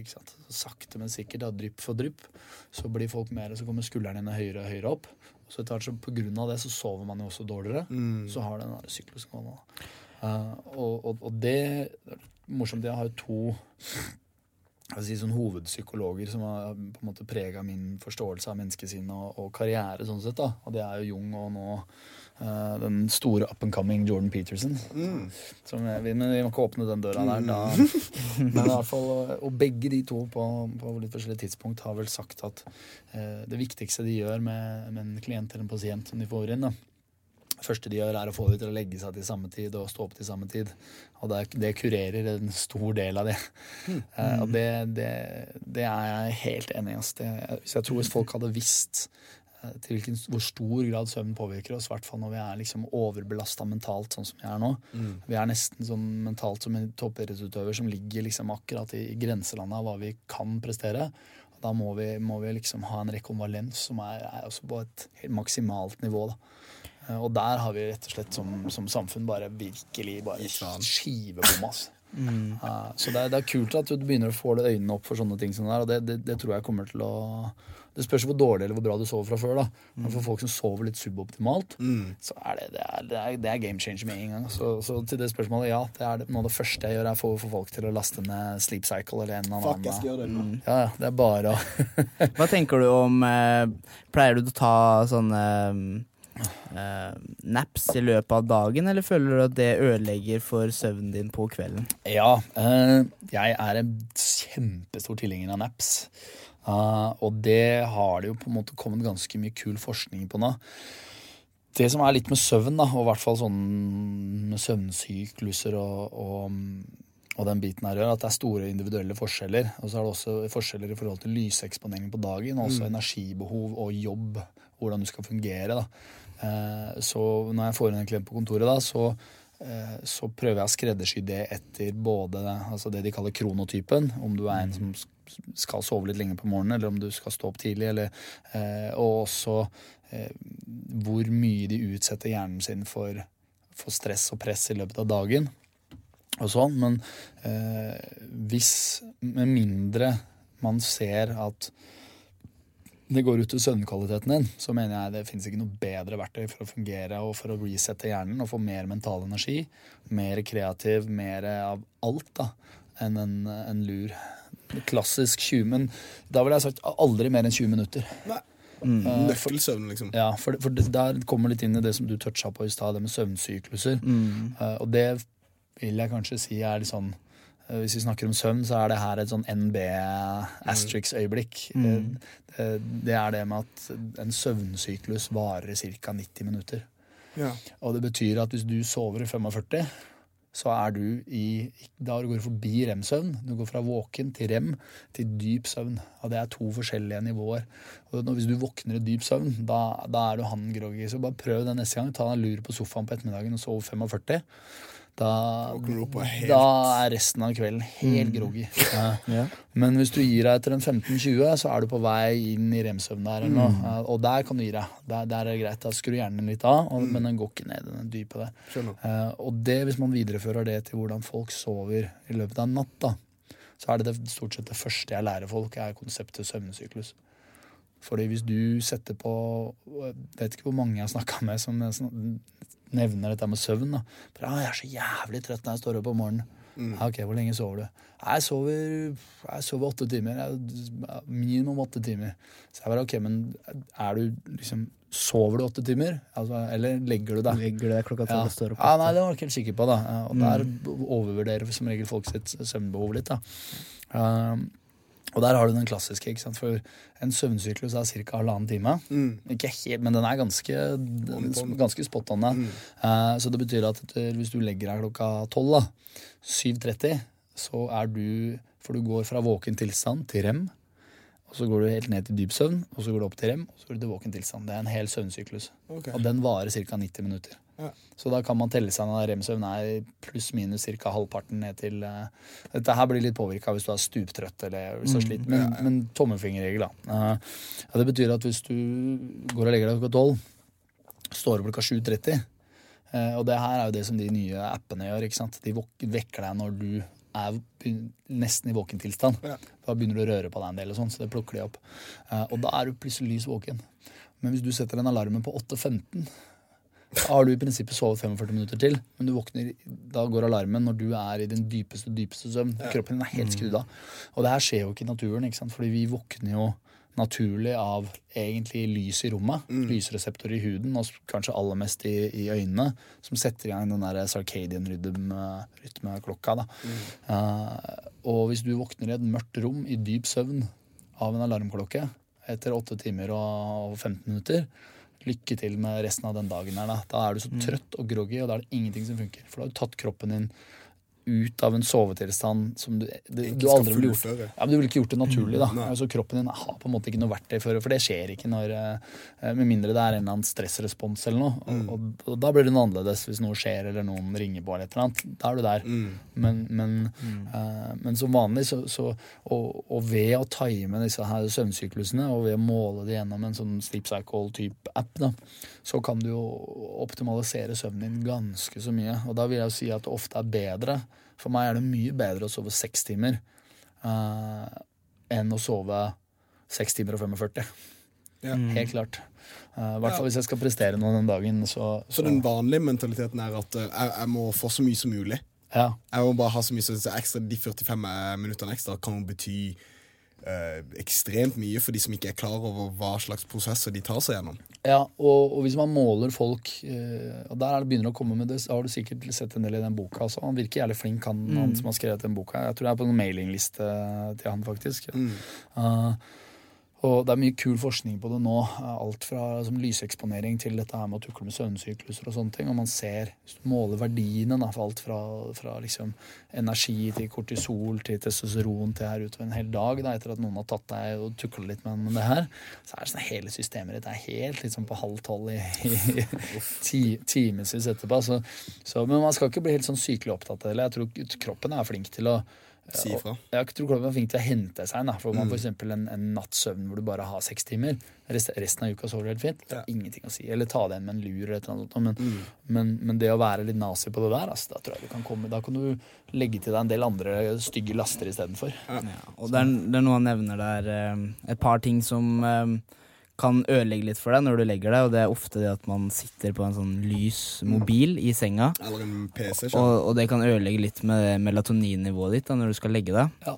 Og så er det ofte et par ting man kan gjøre for å sove bedre, da. Ehm, det som du sier, det å dempe lyset kanskje en time før eh, man legger seg, kan hjelpe. Mange Uh, syns sover bedre etter f.eks. en orgasme eller noe sånt, Mm. Eh, som kan hjelpe. Og så um, Da har eh, Jeg må f da få den boka når du er ferdig med den. Ja. Det er veldig mye, veldig mye interessant uh, forskning de har gjort på skoleelever, som blant annet um, starta en time senere på skolen enn eh, enn den vanlige tida deres. Mm. Uh, så hadde de et par tester som uh, har eh, Gitt mye svar. blitt gitt veldig, veldig mye svar. Har, eh, jeg lurer på folk som jobber eh, nattevakter. Oh. Er de fucked for life, eller er de Håper det ikke er noen som hører på sånn nå- sitter jeg tok jeg med et snitt til å liksom holde kjeft for en gangs skyld og så spise litt jordbær. Men eh, ja, altså Der, der, der kan jeg nesten ikke begynne på sannheten. Altså. Men jeg, hadde, jeg, hadde jeg hatt en kone, et barn eller noen i min nære familie som jobba natt, så hadde jeg bare sagt at jeg kunne bare drite i. Ja, slutt. Det er akkurat det samme han sier. Da. Det er Jeg bare altså, se på og Ikke tro på meg, bare ta gå og sjekke eh, altså, statistikkene på sykdom. Altså, og spesielt sånne ting som kreft og, og sånn Mm. eh, på folk som jobber skiftjobb. Helvete, liksom. Aldri, du kommer unna med det noen år når du er ung, liksom, men å, gjort det mesteparten av livet, og helt å tykle med, med den der sarcadian-rytmen din Mm. Eh, fy faen, ass, Da kan du heller gjøre et par andre Da kan du bare spise fritert mat hver dag. Ja. Eller da kan du gjøre noen andre Begynne å røyke og kjøre motorsykkel isteden, så lever du omtrent eh, like lenge. Så det, det, det vil jeg egentlig, egentlig bare drite i. ass. Ja, ja, det For når du snakker om den eh, circadian rhythm, det er ikke det samme å legge seg hvis du legger deg klokka to på dagen og sover åtte timer, som det å legge seg klokka ni på kvelden. Nei, det er to helt forskjellige ting. Selv om du får åtte timer. Ja, fordi, altså, fordi søvn handler bare om Åtte timer har ikke en dritt å si. Uh, og der er det mange folk som har gjort masse kule eksperimenter med det. Da. Det er jo til og med uh, Til og med folk som har et søvnregime på ca. tre timer i døgnet, som kommer unna med det. Eh, og det er blant annet Timothy Ferris, hvis dere har hørt om han. Som skrev For Our Body, som gjør dette, Ja. Tim Ferriss gjør dette i en av bøkene sine. Det er mange som har gjort mange kjente folk som er berømt for det også. Uh, og det finnes masse forskjellige for, sånn, tilnærminger til det. Du kan optimalisere søvnen din ganske mye. Folk kan til og med lære seg å meditere til en viss grad. At de kan erstatte mye, store deler av søvnen sin gjennom det. Eh, Så, så, så det er liksom eh, Det er ikke måte på hvor mye man kan hacke det, da. Men for en vanlig person i gata, som du sier nå, for å sove fra to til åtte på, på dagen i forhold til det å sove, sove fra eh, fra 11 til 7, glem det, liksom. Det er bare, kroppen din er den der biologiske 24-timersklokka. Den fins i alt fra bakterier til altså Absolutt alt i naturen har den klokka. Og det er lyseksponering som, som i stor grad setter i gang. Og den går på 24 timer, og tukler du med den, så er det bare Da, da skjer det noe greier som bare Så det går ikke an å, å, å liksom å bare snu på det i løpet av en dag eller to. Da får du får du en så dårlig søvnkvalitet, og det er det alt handler om. da. Noen trenger seks, andre trenger ni timers søvn, men de trenger kvalitetssøvn. Og hvis ikke du får den dype, fine sykliske greier i søvnen din, så fungerer ikke disse her eh, apparatene som rydder opp for hjernecellene dine, som får kroppen din til å skru av. Det er masse forskjellige immuntype celler, altså natural killer cells, som er det man på en måte finner, finner og ødelegger, eh, ødelegger kreftceller. De fungerer kun under søvn. Eh, altså det er jo testosteron, det er veksthormon, det er masse prosesser. Det er da kroppen på en måte reparerer og regenererer seg. da. Og hvis den ikke får lov å gjøre det, hvis du bare ligger en sånn, sånn vaker i en sånn rem-søvn, eh, lett søvn i seks timer på dagen der, da, da ber om bråk, altså. Så jeg bare Men Men optima, optimalt, da. La oss si nå, hvis det er noen hører på her som eh, det, La oss ta tommelregelen, ikke prøve å gå for mye i unntakstilfellene. Men eh, hva er en optimal søvnrutine? Jeg vil si det, det Der er det mange forskjellige varianter, men det, det er et par sånne tommefingerregler. Det er, eh, du legger deg til samme tid og står opp samme tid. Ja. Det, er, det vil jeg si er kanskje det Den viktigste. faste tida, liksom. Ja. Ja, ja. Uh, det er det beste. Og gjerne jo tidligere, jo bedre. Altså Ikke prøve å legge seg klokka ett eller to på natta. Men at du legger deg sånn som de har målt, så er vel 10 eller elleve, i hvert fall for eh, Ja, det er vel målt sånn midten av USA et eller annet sted. Altså Nordlig halvkule er litt annerledes i forhold til året, da. Men sånn cirka da. Eh, sånn at du står opp, og så får du lys i øynene på, på dagen. Da. Eh, og så er det lyseksponering. Eksponere seg mot blått lys på morgenen. Da øker du denne her 24-timers klokka di. Det har noe med melatonin og et par andre hormoner som produseres. på. Ja, Du kan eh, kjøpe sånn lyspanel Nei, altså utelys fungerer Utelys fungerer Ja, fint, ja. Det beste er egentlig å få dagslys i trynet. Eh, Det er jo alltid litt utfordrende i Norge. Men, men det er det viktigste. Det er det som skjer skal skje med mennesket rent eh, biologisk og naturlig. Når vi står opp om morgenen, så får vi sola rett i trynet. Og da starter den 24-timers eh, hormonproduksjonen. Det vi gjør istedenfor nå, at vi står opp kanskje et litt sånn halvmørkt sted, og så stikker vi på et kontor, og så sitter vi i sånn fake det de kaller junk light, som er her inne. Som viser seg nå at det begynner å bli ganske usunt for, for folk. da. Og så sitter du det hele dagen, og så kommer du hjem, og så setter du på TV-en, og så du, hiver du Mac-en din på fanget, og de har en lysfrekvens som er mer eller mindre helt lik morgensola, ikke kvelds, kveldssola. Yeah. Eh, Så da får kroppen din ikke noen signaler om at det er morgen, men den får, altså på morgenen, men den får masse signaler om at det er morgen på kvelden. Ja. Der, det var det du var inne på. ikke sant? Og da, da skjer det også ting Og da plutselig eh, får du ikke disse her naturlige produksjonene som gjør at du blir trøtt på kvelden. Så når du går og legger deg da klokka 11, så, så har du kanskje 20% mer eller mindre av en eller annen hormon som, som skal gjøre, som skal sette deg inn i den naturlige eh, søvnige tilstanden. Og der har vel de fleste prøvd hvis de har vært om bord på en båt eller har vært på, ute i skogen eller et eller annet sånt sted hvor det blir ordentlig mørkt. Hvor jævlig trøtt du blir, og hvor fort du blir trøtt. Og det er sånn Du går og gjesper da klokka er litt over seks. ikke sant? Eh, og det er jo litt sånn som det naturlig skal være. Og den tukler vi til noe veldig. Så der har du to, det med, med søvnsyklus og det med lyseksponering. Ikke bare på, på natta, men på, på dagen også. Du får lys på dagen, men ikke noe på kvelden. Hjemme hos meg så er det bare sånne gule, gule-røde sånne pærer som ser ut som sånne antikke lys. Eh, kun det. Uh, og og F-Lux på, på Mac-en. Det, Ja. Det, sånt sånt program var det jeg skulle ja. nevne, den Flux-appen. Den For de som sitter på Mac-en sin eh, fra eh, seint, eller hva nå enn det skal være. Den Flux-appen er fin for å justere på lyset, sånn at han følger sollyset. Ja, ja, den er dritbra. Altså, Den blokker ut, Men den er ikke helt optimal. Den blokker Mm. Nei. bare ut sånn 60-70 eller noe sånt. Ah, ja. Så den demper det veldig, da. Men det er likevel ikke bra å få masse lys Nei, inn i trynet på den tida der. Så, og så er det noe med at um, vi betinger jævlig mye stress og oppspilthet, da. For vi sitter jo og, og, og googler og leser ja. og klipper. Ja. Så det er litt den derre søk, finn, belønnings-dopaminsystemet til menneskekroppen. da. Det er det vi er laget for biologisk. liksom Lete i omgivelsene våre, finne, og så får vi belønning når vi finner noe. Mm. Vi setter igjen det systemet noe sinnssykt med, med Mac og smartphone. Mm. Så left setter en sånn på fanget og måler hjert, hjertefrekvensen din og hjernebølgene dine, så ser du folk bare Ja.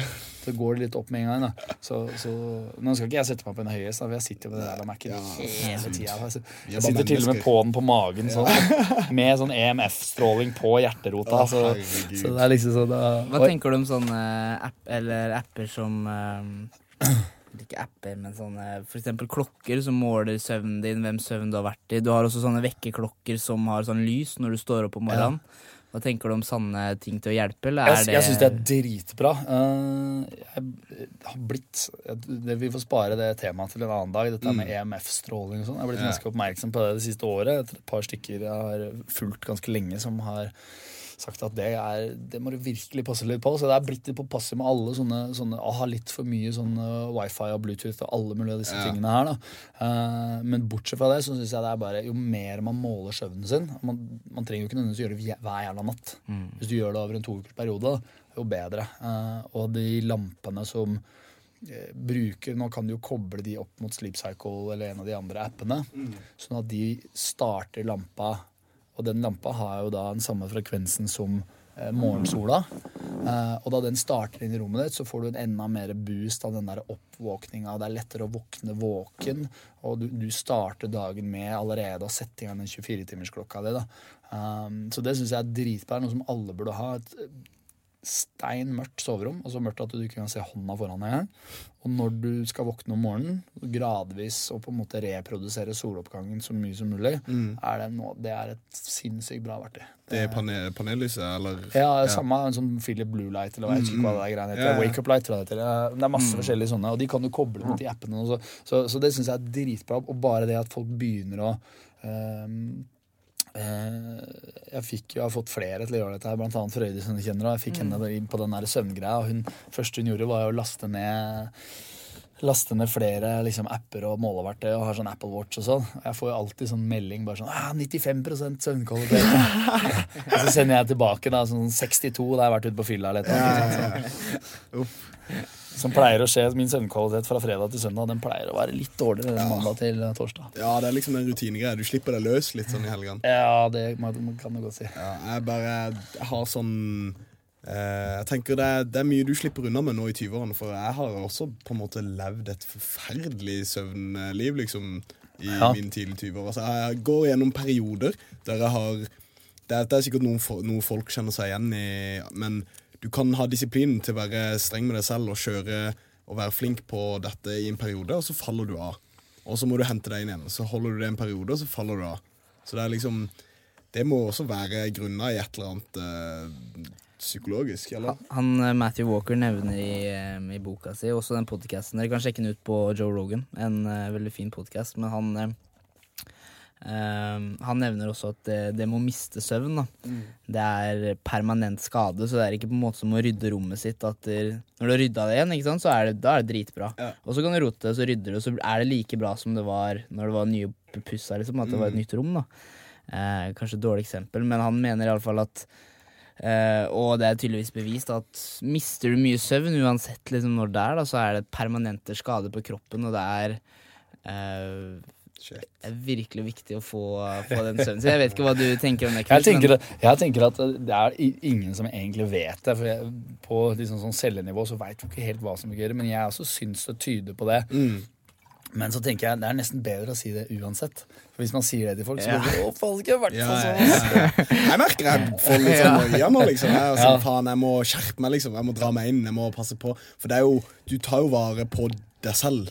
Du tenker jo, du må prioritere deg selv. Og Ja, det er hvis gratis. ja, og hvis dette her er et verktøy som folk kan bruke for å forbedre sin bevissthet, eller bare forbedre seg selv, så er det et kjempefint sted å begynne, liksom. Det er jo, du kan ikke finne, be om noe bedre. Ja, nei, jeg- mener at det er den letteste eh, hva skal man si, verktøy eller hacken til selvutvikling. Da. Eh, du kan gjerne melde deg på noe uh, Bikram yoga og, og, og spise veganer og Altså alle monner drar, da, men, men eh, sover du dårlig, så er det liksom det, mener jeg. Ja. Da skal du spise jævlig mye Ja, ja, og- Midt, midt inni all eh, søvnpraten så skal vi eh, krasje inn med en liten eh, promotid. Vi vil eh, her på Blanda kampkunst gjerne gi en big shout-out til eh, Combat Corner.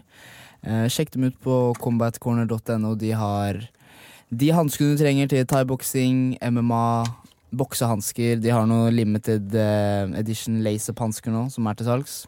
Sjekk de ut. Um, vi er også sponsa av uh, Juicery eh, og Pokeball, som ligger rett ved siden av hverandre på, um, på Bislett. Har du prøvd Pokeball, Knut?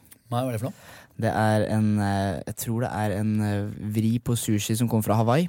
Det er rå fisk eh, marinert med en eller annen, eh, en eller annen marinade blanda med ris, og så kan du egentlig ha alt annet oppå som du vil. De har Ja, de som har de der bollene. ja, stemmer. Ja, Sylta om. rødløk, du kan få cashewnøtter, ingefær oppå, mangosalsa. Altså rå fisk og ris, da. Men det er ikke, det er ikke laget som, eh, som sushi, på en måte. Ja, det er mer som sånn Det heter ikke bare sushi bowl eller noe sånt? Ja, det, det, De kaller det en sushi bowl, men det er uh, poke bowl heter det. Liksom, okay. er egentlig navnet da. Ja, ja, det hørtes jævlig digg gå og hvor er det? ut. Eh, det er på Bislett. Eh, det er. Markedsføringspartner her. Ja, Ja, det hørtes digg ut. Så Ja. er så lat at jeg gidder aldri lage mat selv. Eller ja, veldig sjelden lage mat sjøl. Så Ja. kommer kjørende hjem fra fronten her på kvelden gjennom Bislett. Så er det alltid digg. Ja, men det skal jeg ta og sjekke ut. Skal jeg hilse og si at du sa at jeg kunne spise gratis? Gjør det. Og, Ja, gjør det. og uh, vi i Blanda komkunst, vi har eh, Vi setter pris på alle lyttere. Eh, vi er kjempeglade for at dere tar dere tid i uka til å høre på denne podkasten. Jeg vet ikke hvor og når dere gjør det, men eh, dere finner jo oss som sagt på Acast og på iTunes og på alle mulige podkastleverandører. Um, du finner oss også på Instagram og på Facebook under Blandet kampkunst. Og Gå inn, gi oss en like, gi oss et par stjerner på iTunes. Uh, skriv eh, til oss om eh, gjester du har lyst til å eh, få på besøk her. Um, så kommer vi tilbake til det. Og det er jo egentlig det. Shit, jeg merker nå, Knut, at um, vi, må sette opp et, eh, vi må sette opp et møte. Jeg har blitt så utrolig fascinert nå. Du, Så Og jeg har kjempelyst å um, Gullstjerne i Blanda kampkunstboka, liksom. Ja, det er jo Men det er jo sånn man er livet mitt som en fighter, eller hvem, hvem som helst andre som gjør noe som man brenner veldig for. Da. Man vil prøve å optimalisere det og gjøre det så godt som mulig. Og hvis man ikke har kontroll på uh, bevisstheten sin, Ja. eller sånne ting, så gjør man jo ikke det. Ikke sant? bra, ja. Eh, Så for de som eh, enten ikke har noen idrettsprestasjoner de vil fikse på, men har noen andre ting, eller for idrettsutøvere, hvor er det de kan finne deg, Knut? Det er bare å gå på nettsiden. Og det er www.connect-mind.com. www.connect-mind.com. Yes. Du kan Og, eh, legge ut en link eller noe, så Ja, det bare det skal jeg gjøre. Og så har eh, navn, hele navnet på firmaet ditt Det er Connect Hypnose og Mental Utvikling. Ja, riktig. Og det- jeg holder til nede på Tjuvholmen. Så der er det bare å sende meg en mail eller et eller annet sånt hvis det er noen som lurer på noe. Eller så er det bare å sjekke oss ut på Sjekk på Facebook også. Facebook, på, gå på nettsida www. Eh, connect-mind.com. Yes, riktig. All right. Eh, vi begynner å nærme oss eh, veis ende her. Eh, er det noen siste emner du vil inn på? Jeg Har lyst til å vite, har du en eh, vitenskapelig forklaring på hvorfor shortsen til Darre er så kort? Eh, ja, det Er det den store låra mine, tro? Ja, hmm. Jeg tror ikke han har noe tie gap. Det er, det er det det. Ja. Altså, det, er, det, er nok en er biologisk forklaring på det. Ja, ja. Så, men jeg, jeg, Det er å vise Ja, hvem jeg har kjent for å ha alltid den minste shortsen i vennegjengen. Det har blitt en sånn greie i alle år. Så jeg bare, faen, har du fått den shortsen derfra nå, liksom? Så jeg liker jeg får et slags sånn brorskap når jeg ser noen med veldig veldig liten ja, ja. shorts. Er Teorien min er at vise jeg viser kvinner hvem alfaen er. Jeg kan bære dem hvor de vil. Kan sparke folk. Det er faktisk en fin Ja, forklaring. hvem sier at hotpants ikke er for menn? Ja, Ja. hvem Ja, ja, nei, det er... Jeg blir iallfall eh, rimelig eh, ukomfortabel for en eller annen grunn. Og det er sikkert noen Ja. forklaring der. Det er, nok, det er nok helt sikkert noen underbevisste drifter, men det kan vi ta oss og Ja, drøfte litt neste vi gang. neste vi se. gang, Men det, ja, ja. det kan godt hende at det er en dragning der, at det blir litt for mye for at det Forsvarsmekanismene setter, setter seg rett inn med en gang. Det er seksuelle følelser du ikke har lyst til å ta og kjenne på. Åh, gøy. Det er gøy. Nei da, men uh, dette her var utrolig lærerikt. Utrolig givende. Jeg, jeg føler eh, folk som uh, kommer til å um, ta seg tid til å denne, på, høre på denne episoden, de kommer til å sitte igjen med mye tanker og spørsmål og, Ja. og mye muligheter til å finne ut av mer. Ja, men det, det er jo bare kjempegøy. Så får dere bare si fra til meg hvis dere Neste gang, ja. Jeg vil, vil veldig gjerne snakke med deg. Ja, vi har masse Eh, uoppgjort. ja. Vi, vi, du må komme inn igjen du hvis, må- eh, hvis Ja, det det er godt å høre. det er Ja, godt å høre. Jeg kommer gjerne tilbake. Jeg. Det Men, jo da er alltid gøy å snakke om sånne ting. ja, hva, det, har du lyst til å eh, plugge noe før du hiver deg? Nei, jeg har ikke så mye mer jeg skulle ha sagt, egentlig. Altså, men hvis det er noen som lytter, så er det litt som bare Jeg syns det er jævlig kult at folk Folk er nysgjerrig på de tingene her. Da. Det er ingenting jeg syns er mer moro enn å dele de tingene som, som jeg har brukt såpass mye tid på, og som jeg føler har eh, forbedra endra livet mitt, som på en måte er min, min sti å gå her i livet. Da. Eh, og det, jo, jeg, det fins jo ikke noe mer kult enn å tipse folk om et eller annet, lese om et eller annet, så kommer de tilbake med sine vinklinger, og de har sjekka et tema på egen, altså på egen hånd, og så, og så får man en sånn greie. da, og Det blir en sånn kollektiv greie. av Det, altså det syns jeg er dritkult. Så, så, så hvis det er noen som har noen spørsmål, eller noe et eller annet, så er det jo bare å skrive til dere eller til meg eller på Facebook, eller et eller annet, så, så sender jeg gjerne eh, folk videre i retning av et eller annet hvis de skal fordype seg et eller annet. Da, en eller annen bok eller en eller annen for, uh, ja, hvor man kan på en måte finne mer informasjon. Da, for det, um, det er jo mesteparten av jobben med å, å finne ut alle disse tingene her, er jo på en måte å finne alle de der krikene og krokene. Da, alle, alle livets liksom eh, Tim Ferris og Joe Rogan og Wim Hoff og alle disse her. Og, og ut ifra de igjen så fins det kanskje nye 20, 30, 40, 50 andre. Da, ikke sant? Så, så det er veldig kult å peke folk i, i riktig retning der. Da, og liksom man får kanalisert nysgjerrigheten sin litt. Så, så, så det håper jeg at det er noen som dukker opp Og, Du, dette her, eh, dette her kommer til å skje igjen. Det er ingen tvil om. Det er kult. Jeg kommer, jeg. Bare, da regner jeg med det blir noe sånn der eh, bowls og noen, Ja, ja, ja. og noen jordbær. Ja, neste gang. Darre, Darre stiller opp. Det ordner vi. Ja, det fikser vi. og, det ordner vi. og korte shortser. Ja, ja. Fett som faen. Tusen takk, eh, Knut. Takk det samme. Takk. Darre, dette her er mm, siste episoden før sommerferien. Ja. Eh, du drar til eh, Gå Vietnam, Til Vietnam i morgen. og jeg og Banni holder koken. Ja, ja. Dere kjører på hvis det er mulighet for det. De stenger jo i eh, juli, så Men vi finner ut av det. Vi finner ut Det ordner vi. Null Om- stress. Og med det håper vi dere sover godt i dag. Sov godt, folkens, og eh, ha en fantastisk sommer. Eh, da sier vi som vi alltid sier Bye, Felicia. Bye, Felicia. Peace. Produsert av Rubicon.